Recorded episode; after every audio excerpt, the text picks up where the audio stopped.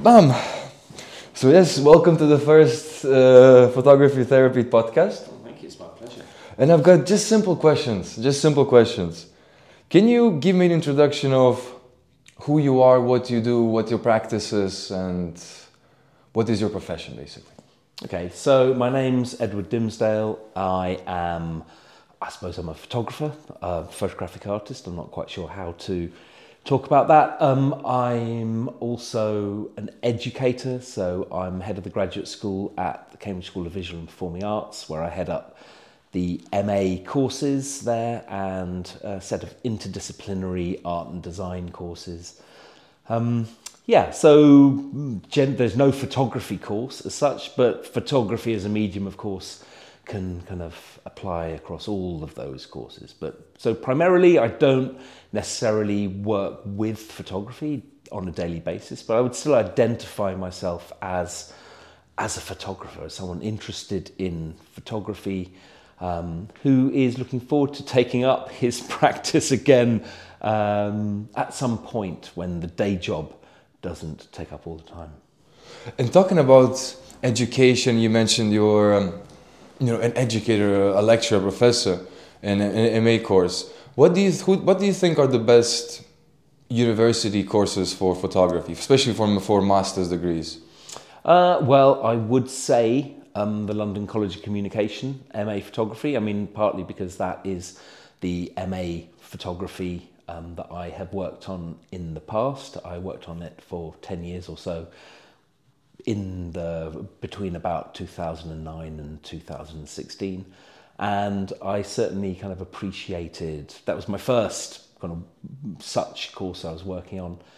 Otherwise where do I see kind of the most interesting photography coming from at the moment? Um, I'm not sure I can be too definitive because I'm not necessarily looking out for that. In some respects, I'm removed from a kind of photography education as such, interested in maybe a more kind of expanded understanding of how photography might be used in a more interdisciplinary context, although of course photography is already interdisciplinary in so many ways. So uh, I'm, I, I don't really know. I mean, it's not, uh, I suppose I see some interesting photography coming out of ECAL in Switzerland, um, but it's not the kind of kind of work that I would potentially gravitate to kind of ordinarily.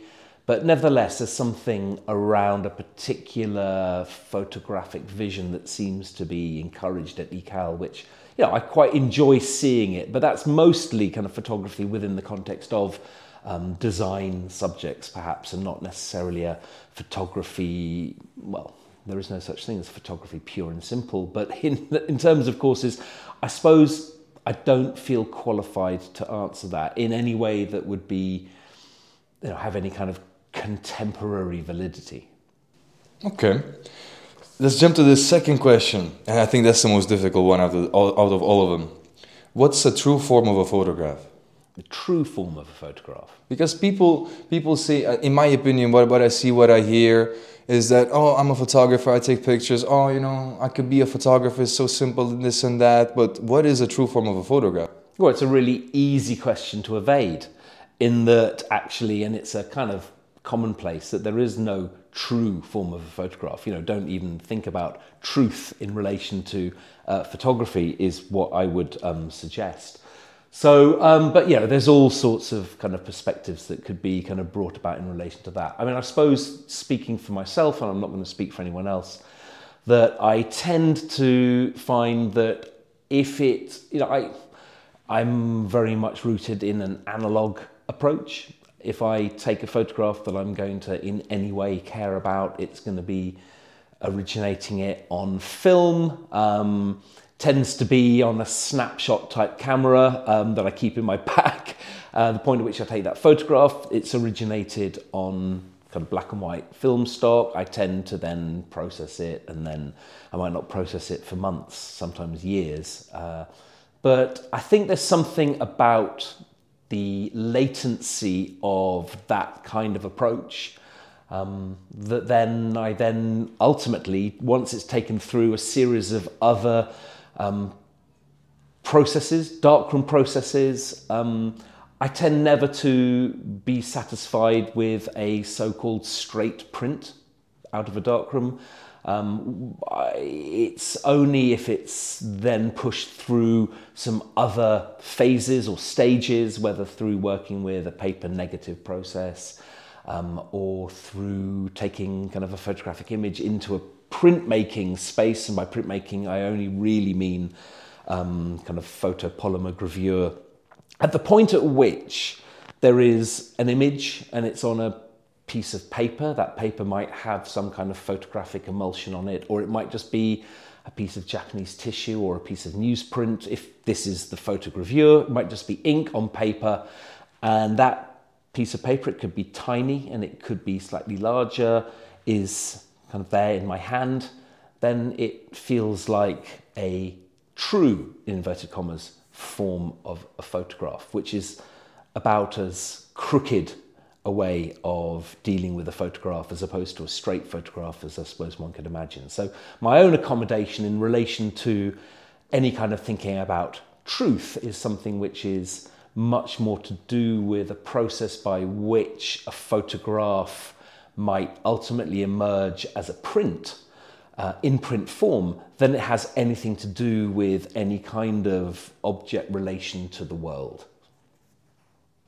Mamma mia. I, I also agree with you on this concept that a photograph is not when you take it, it's not when you have it like or a memory card or in a roll of film, it's when you print it and you and it has a purpose. I think that is like a true form of a photograph because once it's tangible, once you can see and you can see the reflections, you can see the imperfections, and you place it somewhere, whether it's for a poster, for a magazine cover, or just a picture in your room, I think that is like a true form of a photograph because it's there, it's tangible, and you can see it. Because images get lost every day. Like you know, uh, you know how many pictures we take as as a humanity nowadays per se, and having something like on a wall or printed on a billboard, I think that is like a true form of a photograph. I think the thing is once you achieve that, once you start printing photographs, is something that makes a photographer a photographer. If that makes sense.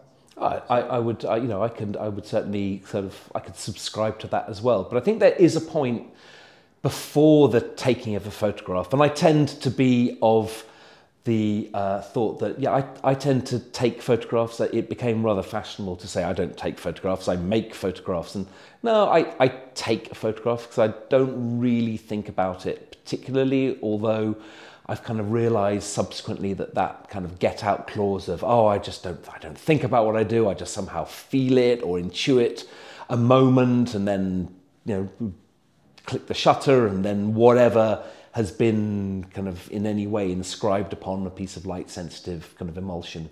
Um, in, in a camera is somehow, you know, has some kind of validity or kind of purpose to it, as you say. Um, there is, in a way, maybe the true form of a photograph in that respect is even at every and any moment before the shutter's even clicked. Um, and I suppose that, you know, what I have been asking myself, what am I responding to when at that moment of, of kind of triggering a shutter? And it, and it tends to be of quite often the, the same old things and sometimes very different things. Um, but if the best I could probably understand at the moment relates to a series of images that I'm kind of working on, developing at the moment, trying to give some kind of shape or form to something that might cohere a series of images. Um, it's got a working title of auspices. Um, what are auspices? Um, it, you know, that refers back to kind of the uh, ancient Roman form of fortune telling. If you would watch the flight of birds or the behavior of geese and in some way interpret then the flight of birds, the behavior of birds as a means of making the best decision about whatever it is you wanted to make a decision about.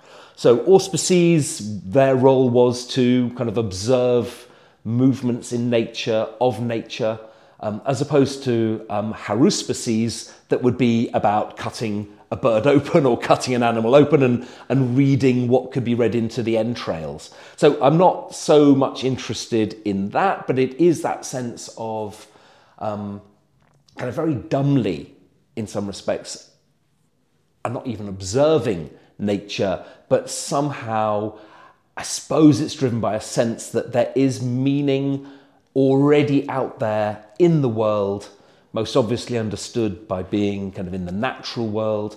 And that meaning is not a meaning which gives itself availably to kind of us immediately. Um, and so um, it might even be a meaning to which we have no access. And maybe once upon a time we had access when we were closer to the natural world, when we were more part of it, but with a necessary kind of removal from that meaning, and I put meaning again in inverted commas, through, um, I suppose, intuiting or having a guess at or responding to a moment, then within that there may be something that is then captured by physics, by chemistry. Um, you know, I suppose the question originally was what is the true um, the true form of a photograph? And the simplest definition I've ever come across is uh, light modified by objects. So you know, that could refer to pretty much any photograph. It's light modified by objects. It's a pretty fundamental, foundational definition. And so, kind of coming back to this notion that there is a meaning out there which is foreclosed to us, we, we can't get it, there is no way of actually saying it is absolutely this or that, then a little bit like ancient Roman auspices, it's about interpretation. There's a kind of hermeneutics, a kind of reading meaning into. And so, if at various stages in the process, from the taking of a photograph to the processing a roll of film and kind of going through that film on a light box with a loupe.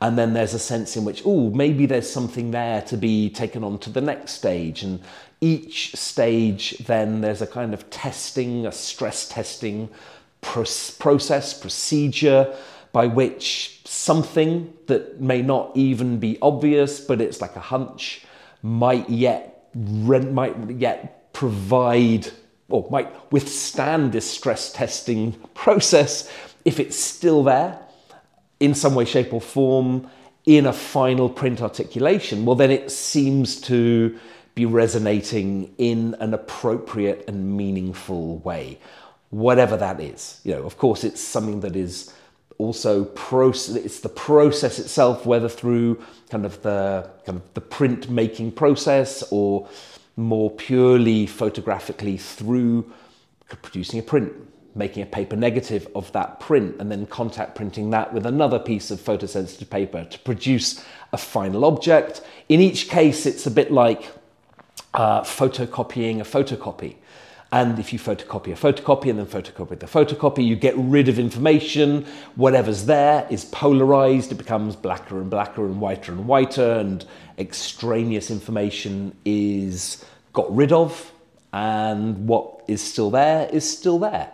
Um, and so, in that sense, there's a giving over to that process and a kind of accepting what is got rid of, what remains. And but then, of course, in each of these processes, one can make decisions at various points as to what is got rid of and what remains. And so, the the process of manipulation uh, is is is there at, every point. The decisions made around the materials, around kind of around kind of, well, all those decisions. I mean, photography is nothing but a process of decisions to be made.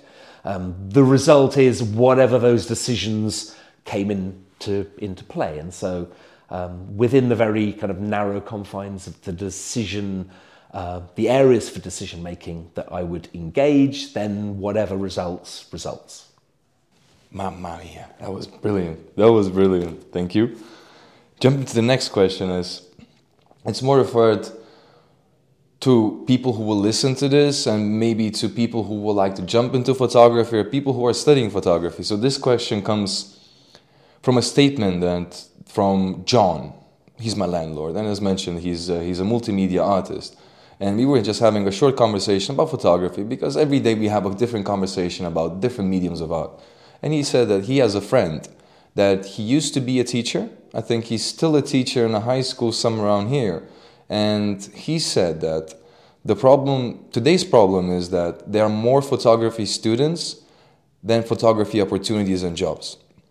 So now this question relates to what are the three things for an emerging uh, photographer or artist? Because I think photography is, for being a photographer is like being an artist. So, what are the three things an emerging photographer slash artist should consider?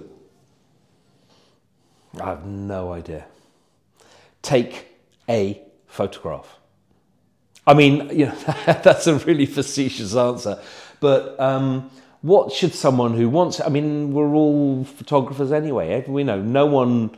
You know, we all take photographs. We're all photographers now because we all have highly sophisticated photographic apparatuses in our pockets. So I suppose, okay, first thing is consider the apparatus, whatever the apparatus is. So I suppose one of my bugbears is any time that a photographer says, Oh, I'm not going to talk about the equipment, I'm not going to talk about what camera I use. Oh, it's my. And, and I just think that's nonsense. It's complete nonsense. You know, I, what, I want to talk about what cameras I use. If you don't ask me what cameras I use and how I use them, well, then I'm almost not interested to talk about it.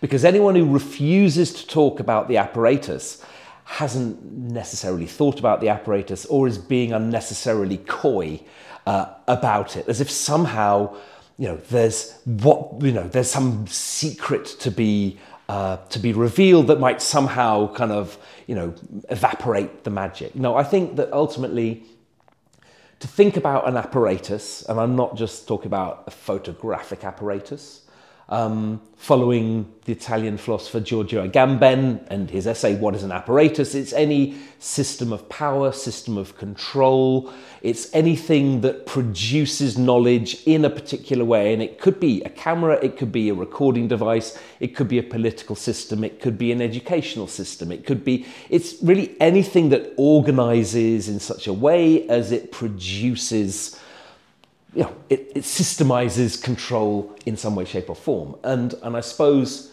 my um, elusive answer to the first part of that is consider the apparatus, understand what it does. You know, different cameras, a digital camera will then um, basically produce a different kind of JPEG. You know, not that you know you produce, use a Leica as opposed to a Contax, as opposed to whatever else. It will give you a different outcome um, in terms of the color saturation, in terms of the compression. It, you know, it, they are different, and therefore understanding that um, and understanding different formats. You know, to take a photograph with a 35 millimeter camera as opposed to an iPhone, as opposed to a Rolleiflex twin lens reflex, as opposed to a 5.4 camera, as opposed to a pinhole camera. You know, every single one of those will, as a different apparatus, will produce a different kind of image. And so to understand that is to begin to understand what you then need to profane, what you need to challenge, what you need to go up against, what you need to bring down, what you need to, in a sense, not simply assume that that is the way that somehow the image has naturally appeared. So I would say to profane any apparatus, and that's not just about a camera apparatus, it would be about any post production, any kind of, you know, even working with kind of Photoshop or Lightroom. Those are apparatuses which are tools, which are pieces of equipment, but actually to understand what is happening and then looking to profane it, looking to looking to, to challenge it. And so, I mean, I suppose I'm thinking there in directly in relation to Photoshop of a, a photographic artist like Lucas Blalock, you know, very well known, who you know would fail any Photoshop entry course because he basically does very very ridiculous clone stamping deliberately alongside a whole sort a whole number of other strategies.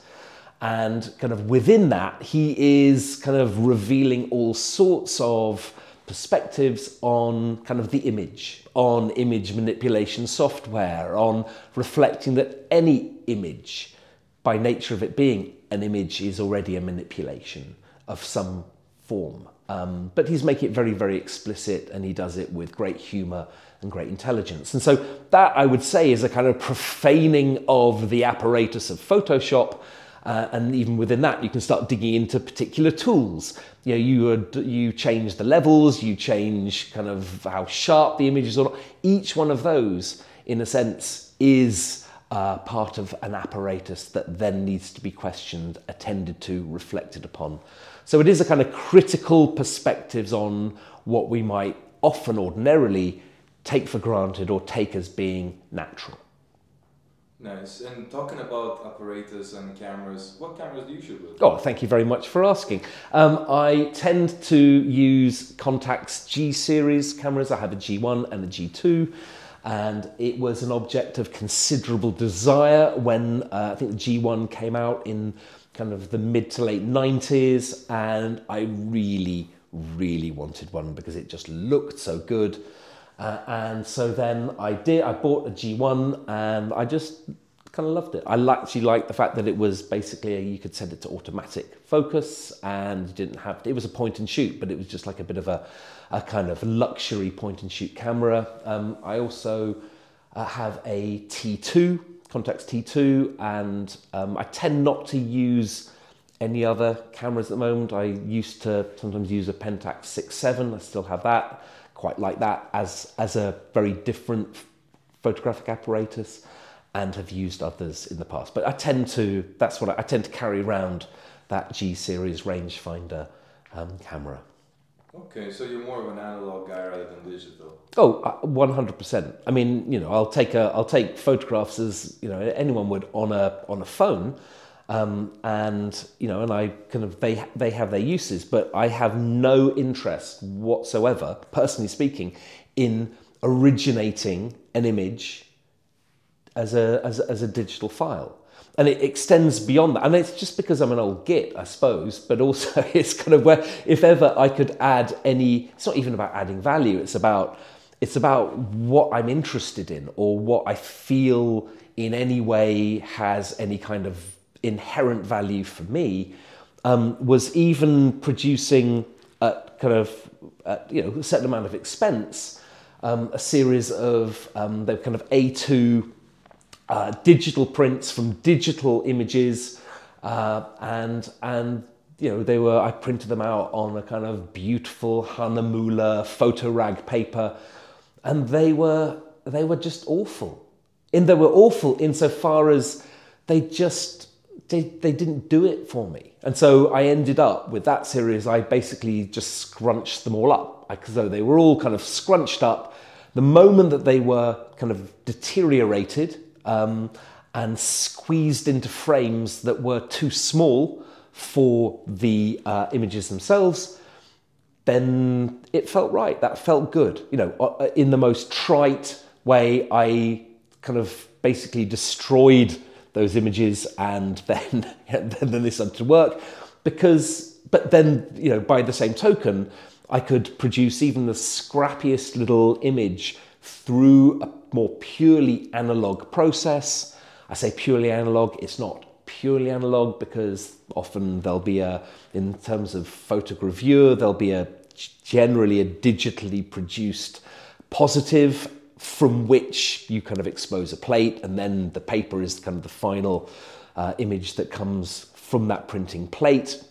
Um, so it's not entirely kind of digital, but fundamentally, you know, there could be a little scrappy piece of newsprint with an image on, but if it's just ink on paper, that will hold my attention and have my care in a way that even the most sumptuously printed giclée print you know, I'm, I'm just personally not interested in it. I mean, I can encounter someone else's kind of digital print or digital work, and I can find it compelling in all sorts of ways. Um, you know, in terms of, well, all the decisions that were made that led to whatever those outcomes were, you know, it, I'm not even bothered about how it came to be so much. But in relation as it pertains to my own practice, yeah, just not interested if it's not, in a sense, emerging from a process and a set of materials that that I feel, whether it's kind of ridiculous, whether it's kind of slightly demented, but whatever it is, it feels like that's right. So that that rightness, again, inverted commas, uh, is what resonates strongly for me, and other forms of work, producing work digitally, don't. Now, okay, so give me uh, some, I don't know, some fabulous uh, you know, monochrome M or whatever, some, you know, give me a really high end uh, digital camera, I might start to change my mind. But I, I somehow don't think I will. Maybe I'm just, you know, lost in the kind of, you know, some kind of, um, kind of obsolete past with romantic notions. Um, but there is something that I would have to say in relation to what operates for me as an, an authentic, again in inverted commas, an authentic way of developing images that uh, are a truth, in inverted commas, so far as I can make out. what kind of pieces, of, two more pieces of advice you would give to an emerging photographer? okay, so uh, I'm going to I'm going to play the Agamben card again. Uh, and this is from years of lecturing on fine art courses and photography courses and bringing kind of theoretical philosophical frameworks to bear. But so uh, being put on the spot. So if what is an apparatus is one short essay by Agamben, another one is called What is the Contemporary? Now, without going into Agamben, you know, what Agamben is setting out in What is the Contemporary, essentially in a nutshell is the proposition that the contemporary is the untimely, that which is not along with the times. And so there's a dictionary definition of contemporaneity, which means now. You know, we are having this, this conversation, you know, contemporary, you know, along with the times.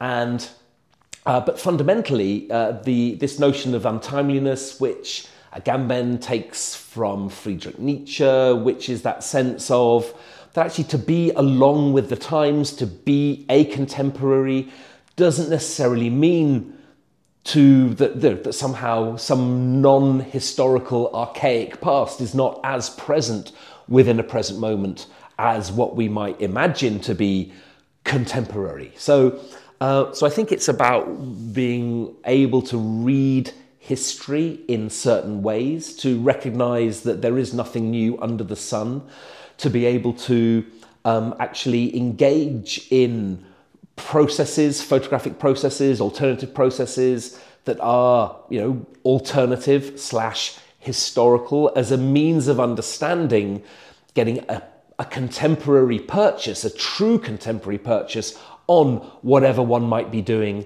right here and right now. So I suppose it can't just be achieved in a moment, but I would say yeah, history. You know, go, go, into go into the history of the medium, understand um, not the history, but the histories of the medium, um, and write one's own sense of kind of what uh, what might pertain to the photographic more generally um, through a lens that might be regarded as being kind of historical. Um, of course, not just in relation to the history of photography, but the history of art or kind of science or kind of all the different ways that there might be um, uh, interesting, important, urgent, even context for considering the contemporary photographic image. I mean, one example would be alchemy. You go back to kind of the medieval.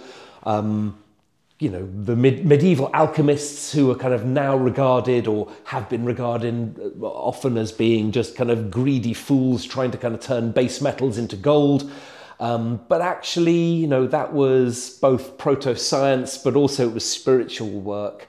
Um, the transformation was not only from kind of, you know, lead into gold, it was also about a transformation of the self. Um, and I think that in that respect, um, you know, anything, in a sense, from a historical perspective, can then become a, um, a uh, like a crucible, like a laboratory uh, within which to reflect upon contemporary practice. So, uh, yeah, I would say, in a word, um, you know, considering that you know, the contemporary practice through kind of historical lenses um, as well as, of course, kind of casting ahead uh, and kind of anticipating all sorts of con- futures might also become a way of thinking about what one is doing in the present. Um, but I would also say that, um, well, maybe this should be the third rather than the second, because you know, the second might be might have its own containment. But if we're coming on to the third, I would say randomness. randomness and the random. Um, so that so I would say the best exercise I've come across um, for someone who wants to kind of either load film into a camera or go out or really think about what it is that they're taking photographs of, and it's a and, it, you know, and it's a very well known strategy. But if you say you have a roll of 36 exposures, you've just loaded a film into a camera, maybe it's the first time you've shot a roll of analog film and you're wanting to just explore that, you go out and you just find something that you want to take a photograph of. No, you don't even need to think about it, just something that you, that you think, oh, I'll take a photograph of that. And then, having taken that photograph, you turn 180 degrees round and you take a photograph of whatever is 180 degrees behind you. So without thinking about it, without thinking, oh, what's behind me before you take the photograph, and you do that. So you take 18 photographs of things that you think that you want to take a photograph of. You take another 18 photographs randomly because that happens to be whatever it is, 180 degrees behind you. And ultimately, as you kind of put together the 18 that you intentionally took a photograph of and the 18 that you unintentionally took a photograph of, very often the 18 that you didn't mean to take end up being a more compelling set of photographs than the 18 that you meant to take a photograph of. Wow, that was amazing. And even if they're not, when you revisit those images after a month, after a year, after five years, you'll keep seeing things. You're more liable, I believe, to see elements within the randomly generated set of images than those intentionally um, those intentional um, 18 images. Brilliant, brilliant. I'll actually try to do this one day. I'll take a roll of film, 36 exposures. I'll do 50 and 50, as you said. Take a picture of whatever I think I like to see, and then turn around by 180 degrees and see what I should have taken the picture of. I think it's just see if you haven't done it before, if no one's done it before, it's a useful exercise. And you know, and it's not to say that it is invariably a better set of pictures, but what it does is that it allows one to ask questions respectively about each set of images, about the images that were unintentional and the images that were generated in a more random way. And I think that is then that process of attending to one's own what one looks at, what one doesn't look at, what one takes in, what one ignores, and of course, that kind of mental, that, that mental frame that one puts out onto the world then changes as one kind of refines that mental frame. I mean, that's really just what Stephen Shore was talking about in his great book, The Nature of Photographs, that itself was a useful adaptation from um, you know, previous uh, ways in which kind of photographers and, and people thinking about photography uh, were essentially kind of thinking about what is a photograph, what relates to a photograph, how might we apply frameworks of understanding what a photograph is and, and what it does. And so, if anyone wants to put themselves through a kind of little course, so to speak, Stephen Shore's The Nature of Photographs is a fantastic book that goes through the different levels uh, that a photograph operates on. Uh, and uh, and I think is a lot, contains plenty of useful kind of food for thought. Nice. Talking about this is good, this is going to connect really nicely to the next question. So, who are your inspirations and why? It can be inspiration. Once again, it doesn't have to be a person. It doesn't have to be. It can be anything, as you say. Like you, I, I don't know. People get inspired by the light. People get inspired by a book. People get inspired by a voice. What are your inspirations and why? Um, well, um, I think probably like everyone, many, many inspirations. Uh, I think probably it is, I, I would say it's, uh, a, it is a photographer, um, and it's now a kind of one of, I suppose, one of the biggest names in photography. Although when I first encountered his work, I'd never seen anything like that, and I couldn't even understand what I was looking at. So this was many, many years ago, and I was teaching at um, at a high school, teaching English in in Japan in 1984, just before going to university. And I went. I was beginning to be interested in photography, and I went to the library of a university that was associated with this um, high school, and they had a series of uh, Japanese photo magazines. So I used to flick through that because I was those magazines. I was interested in what I could see, and I came across a series of images, and I just couldn't understand them. I couldn't. I couldn't compute them. I couldn't. I couldn't get any kind of handle on them, and I couldn't read Japanese, so I had no idea who the photographer was, and there were no kind of useful apps to be able to kind of scan uh, and I and I also didn't ask anyone who the photographer was. But I then years later, a number of years later, I was working in the photographer's gallery bookshop. That was like a kind of part-time job. Um, and it was also my photographic education in a sense, working that bookshop, working with other people who were interested in photography and seeing the books as they came in and meeting photographers. That was my that was my BA photography. I hadn't studied photography um, at art school, but but I then discovered, I encountered, I came across those images again and I remembered them kind of years later um, by uh, Daido Moriyama. So big name, you know, everyone might kind of re- reference Daido Moriyama in all sorts of ways now.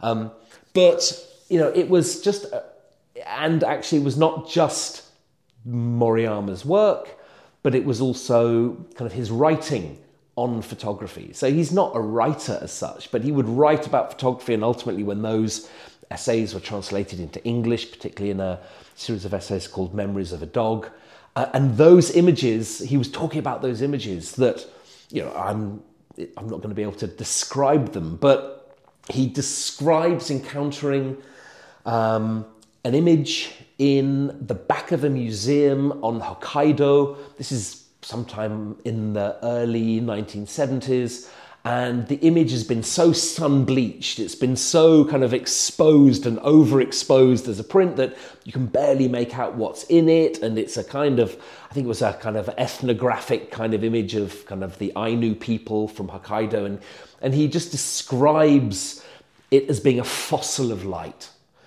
Um, and, and, in, and in that, in the fact that there was, you can't really make it all out. You know, all of those attributes of, of clarity or sharpness or, or somehow being able to resolve an image at the highest, so you can really see what's there. None of those qualities pertained at all to that image, and Moriyama kind of reflects on that. Um, but I suppose it's something of that initial encounter with an image that Moriyama had produced, and then subsequently finding out him writing about this other image that he had encountered, in a sense, was informing his practice, and a kind of reflection that that clarity, that visual clarity or resolution, has got nothing to do really with anything that I'm particularly interested in. Uh, those qualities of kind of clarity, resolution, sharpness, you know, high definition range, of all of that kind of stuff is all well and good, but somehow I was always more interested in the counterpoint to all of those attributes, whatever those counterpoints were. So, more famously, in more recent years, the Provoke era, um, which Moriyama was associated with, the kind of terms arebure bokeh, blurry, grainy, shaky, out of focus, that became kind of bokeh um, which basically just meant it's out of focus, but people just want to give it another term. I mean, you know, the, it's tracing the lineage of an idea that is an idea of being blurry, grainy, out of focus, and you know, looking to understand what might be contained within that kind of visual expression. That's pretty much kind of kept me um, interested and going. Um, not to say that there aren't plenty of very, very sharp, very clear, very kind of resolved images that aren't also compelling. But certainly for myself, it's never had quite the same um, inspiration, I suppose. Uh, and that is something which I kind of recognize still, I'm still kind of working through. I, I still, if I produce an image and if I can understand what it is that that image is, if I can describe it to myself or if I can articulate it, then I'm not really interested. You know, I'll, I'll kind of, I, you know, if it's, yeah, I'll, i am not so interested. But if somehow it, um, again, it's a kind of a romantic notion, one might say, but if it somehow is kind of mute or it it doesn't give of itself too readily, then my hunch is that hmm, that that that can sit where it is at the moment, and maybe you know at some point something might be another layer of the onion that will be peeled off, and there might be a, another understanding of it. So anyway, that's a very roundabout way to talk about inspiration. I would have to say it is kind of Daido Moriyama as much for his writing about photography as it is um, kind of what little bit by little bit over a period of quite many years I came to understand as being something that um, kind of operated with a, you know, with impact for me in relation to what I am interested in and what I look for in my own work. So this this first encounter was you said in 1984. Well, this this first encounter was with some of Moriyama's photographs published in um, Asahi Camera. Yeah, so that was that encounter with Moriyama's work, and then later on, I encountered him writing about another image which I've never seen because it's I don't know maybe still in some museum in Hokkaido or maybe it's been taken down, thrown away or whatever. But so it's it's but nevertheless that image or his his description of his encounter with that image is something that helped me to understand that image that I'd, I could never resolve and has itself then fed into, I suppose, the images that I like to produce and the images that I'm kind of interested in.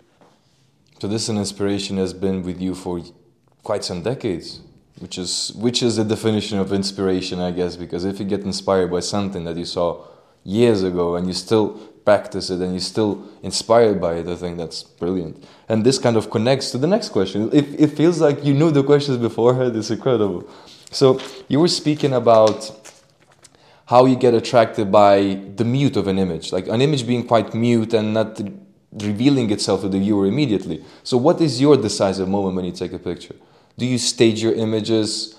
Do you capture the moment? Do you create the moment? What is your decisive moment? When is it? When when is it when you press that? Okay, well, for a start, I would have to, you know, in, if you're going to use that term decisive moment, well, then you're talking about Cartier-Bresson. You're talking about a particular um, I would say, kind of theoretically underpinned perspective on on the taking of a photograph, and you know, um, and I wouldn't necessarily say that I am, you know, I wouldn't necessarily kind of put myself in that kind of place and talk about the, the decisive moment. I, you know, I spoke, I think I spoke to it a little earlier on. I mean, that muteness is a muteness in relation to the final image, and there's a there's a muteness at the before taking the photograph. Now, of course, you know, I might then take a photograph and think, oh, there you go again. You've taken another picture of a twig. Oh, well done, Ed. You took a picture of a twig. Uh, or you took a picture of a bird. Or you took a picture of, you know, a little whatever it might be, a kind of splatter on a window pane. And, you know, so there's always a point where you kind of end up just going, oh, for goodness sakes, you know, there you go again. Um, why. I don't really know why, and there might be sometimes something else that is prompted. Um, you know, but I don't, I, you know, I don't know why. Um, you know, I can certainly bore myself with the predictability of some of the things that I might take a photograph of. Um, I tend to, you know, if it's a photograph of a person, they tend to be tiny in a very large landscape. So, you know, and in that case, I could say, well, I'm just channeling kind of you know Eastern tropes of landscape art, or you know, but, but I don't quite know. I think that muteness is a sense of not wanting to. I don't really. I don't have a subject matter. Uh, I, I, I would admire anyone who goes out into the world with a subject matter or intentional subject matter and looks to try and. I ask you why? I mean, I mean, I think it's it's it's second nature for a photographer to have a subject matter but it's also second nature not to have it. But why don't you have a subject matter? That's just a kind of out of interest. Well, it depends how pretentious you want me to be. Just tell me. Just okay, tell okay. Well, if I can, if I can be if I can be properly pretentious, um, no, I mean I think I'm slightly kind of um, deprecating. I think, but again, it's more latterly, as best as I understand it, it might, I don't know for sure, but it might arise from some intuition that uh, about the interconnectedness of things, of all things, of uh, not necessarily a being able to or wanting to differentiate between this and that and the other, but some kind of intuition, which is an intuition as old as as, as, as old as intuition might even be, about interconnectedness. And so, if if I can use as a medium, kind of photographic medium, as a means of trying to get at something around the inter- interconnectedness of all things, then then I think that keeps me kind of interested. And yet I don't I wouldn't be able to talk to you about the interconnectedness of all things, but it's a sense of yeah, it's just an apprehension of something as I suppose kind of bland as that. I say bland, it's not bland, but it's a kind of a, I suppose one might think of it, or I might be pleased to think of it as a more kind of philosophical. One might think of it, or I might be pleased to think of it as a kind of a kind of a spiritual dimension, um, but something that operates around that. Something that, and it's a it's a word that I overuse again and again, but something that that in which there is there are resonances, resonances um, affinities out there in the world that are just waiting for any of us to just spot, identify, resonate with. And, you know, I mean, there's all sorts of ways of being able to shape and frame it kind of psychologically, philosophically, theologically, um, pretty much any illogical that you might want care to take. There are ways of understanding that, but it's I think that's as best as I can understand it. And in that way, you know, I'm kind of struck dumb by it. I don't really want to talk about it, or I'm not able to talk about it any more than that. If I could, then I wouldn't be taking photographs. So I think it's the kind of, you know, it's a little bit, again, it's a bit of a thorny old cliche, but ultimately, my best shot at attending to that intuition is by means of photography by means of a set of adopted processes, a series of decisions that are made that result in um, quite distilled images. And so that idea of a, of a still, of a distillery where you just put a whole load of stuff in and at the end you get some pure drops of something that has been distilled, that is derived from all the crap that went in. The heat is applied, the pressure's applied, um, the, the, you know, something's evaporated, something's captured, it then comes out as a dis- distillation as best I can. That's what I'm looking to do, that's what I'm looking to achieve. I certainly can't do it through the written word. Um, you know, I am verbose. I talk and I talk and I talk. And, you know, I used to have three hour lecture windows when I was at LCC and I used to talk for three hours because ah, you know, when do you stop? Or, you know, all you can really do, if you talk about photography, all you can really do, so far as I was concerned, is tell stories. Tell stories, open up ideas. I had nothing to say other than look at this story, think about that story. So it was all about storytelling. If I was to, yeah, I could keep talking and talking, and, I'm, and I won't, but that talking, in a sense, or the writing, or the any other means available to me, I'm not able to address the intuition in the way that provides me with a degree of satisfaction in any other way than through the particular forms of uh, photography and photographic printmaking that I have so far encountered. And it's not to say that there might not be other ways and means of doing so, but I don't know. I'm getting on now, so I, I think I think I'm just, if anything, I'd be thinking I want to just I just do more of that, more of that, and uh, and that's going to be kind of the very best that I could do. But that is that sense of, you know, it. I can I can do something by means of kind of a particular form of photographic printmaking that I can't really do in any other way. I, I like this. I like this approach that. I mean, it's it's bizarre and fascinating at the same time that not having a subject matter. I like it. I like it because when you ask, for example, if you would ask me what's your subject matter, I would sit down for a little bit and think because there's different contexts of when you take photographs. So I would have a subject matter on the streets, but I wouldn't have a subject matter at home, if that makes sense. So it's nice to it's nice to kind of hear someone saying that not necessarily there has to be a subject matter because it's also some sort of a pressure if you think about it. Like you know what's your subject matter? And you immediately think and it's like okay what is it then? It's like maybe it's this maybe it's that. Not having one is also like a nice response. Well the thing is now in a sense now i do. I mean i've provided a response to that question. And as i say it has only more recently through reading through particularly reading a uh, another philosopher philosopher called michel serres who died in 2019 but through kind of reading some of his writing and translated into English primarily. Um, I'm, I'm, I'm half Swiss French. I have read some of his works in French, but I tend to read it in English. But you know that sense of kind of interconnectedness. Uh, you know, and that, that if I name that now as my subject matter, maybe what I do and what I will do is only look for interconnectedness, and then suddenly, you know, the subject matter itself will end up pulling the plug on the kind of images that might have spoken to subject matter. So maybe that's it. You know, maybe I'll never take another kind of, so far as I'm concerned, compelling image because I'll only be looking for subject matter. I'll only be looking for the interconnectedness, and therefore the subject matter itself is what causes an evaporation of what had been the latent subject matter that I didn't understand that led to you know the kind of images that I might kind of appreciate.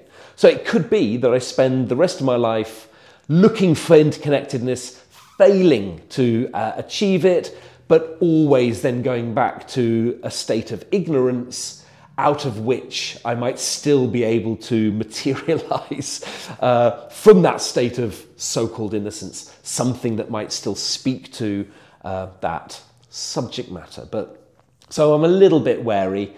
Uh, you know, I kind of feel that maybe it's time to start to develop more other subject matter or to move to another state of unknowing. Um, but anyway, I don't know. So maybe, maybe I'm stuffed. Maybe I'm stuffed. Maybe too much knowledge is a bad thing. And so that little bit of knowledge or that thought, and maybe I'm completely wrong. Maybe, maybe, maybe it's not about interconnectedness. Maybe it's just about my own kind of psychological kind of interconnectedness. Well, uh, it's not. Well, I don't know. Kind of a certain kind of adherence to distance, or kind of kind of removal, or a kind of state of kind of disengaging from the world and being. You know, maybe it's about that. Maybe I need to tell myself it could be about all sorts of other things. And then that might then allow a bit of space for it to be whatever it is that then is you know, emerges from a process and somehow becomes then an articulation in some way, shape, or form. Nice, nice. Now I have. I think we we just we reached at the end of the podcast, and the next question would have been, what is a photo essay? Because just just to give like an explanation what a photo essay is, because personally, I don't know what is a photo essay.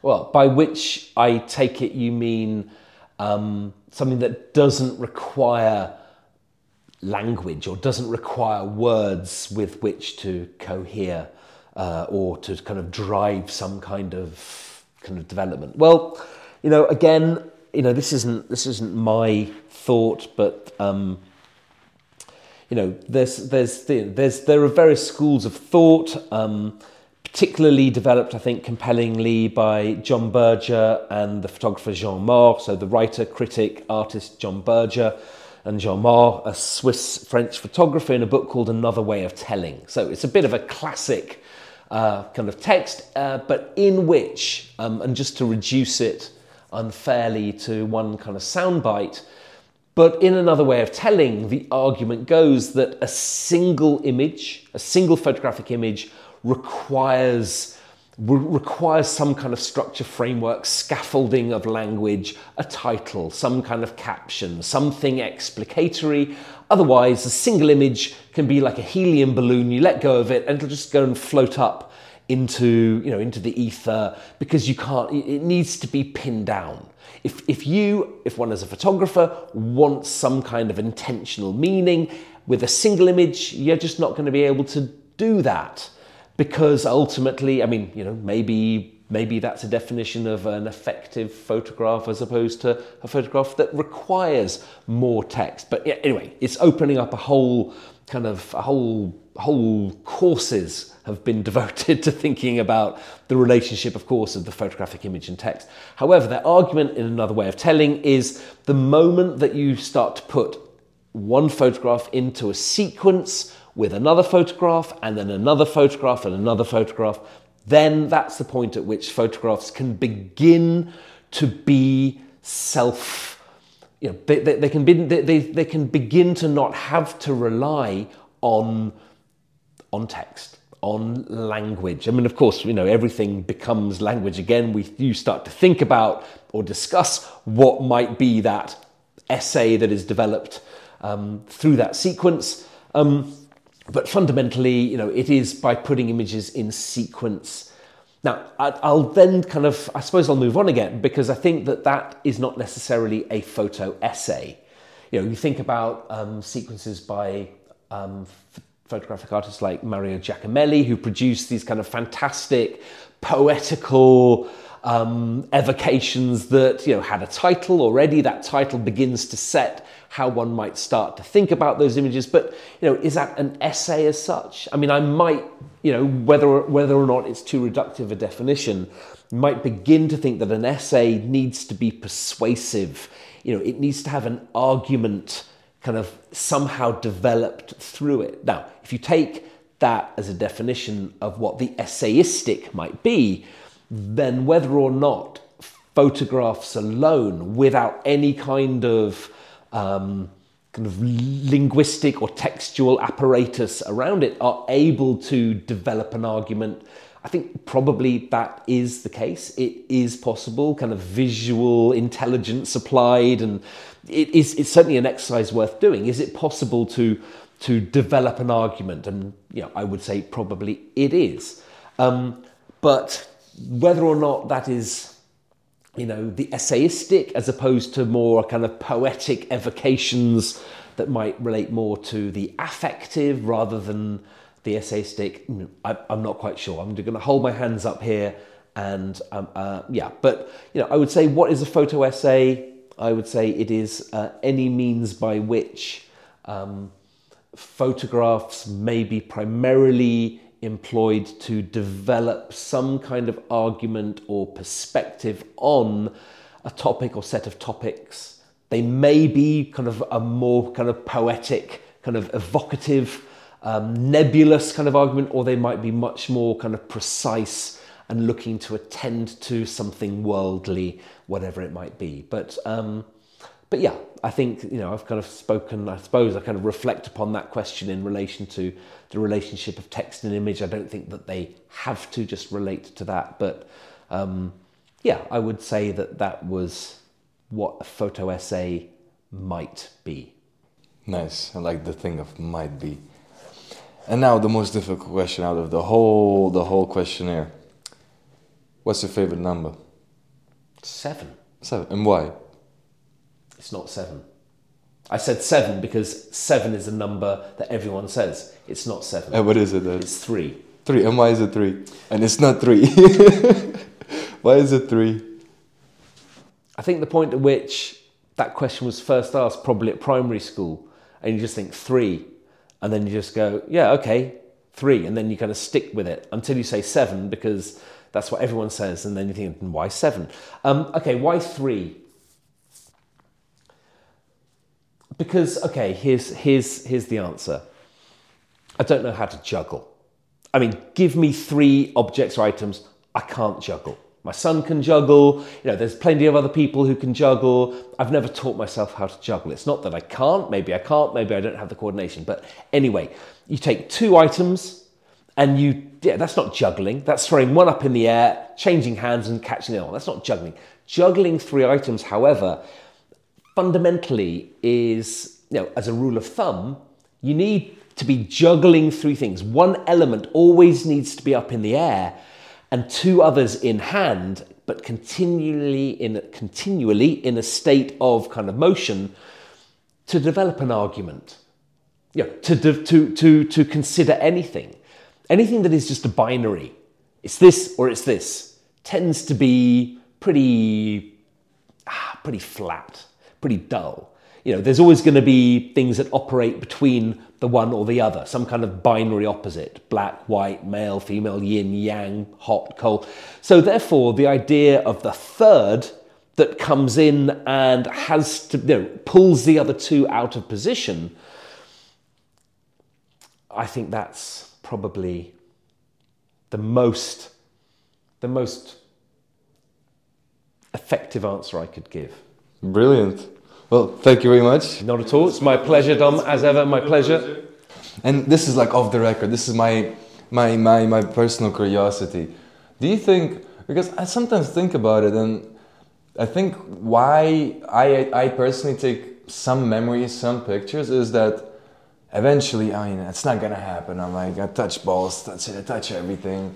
That photography can be used as therapy eventually. Do you think that's there, there's what is your thought on something like this? Do you think photography can be used as therapy for something?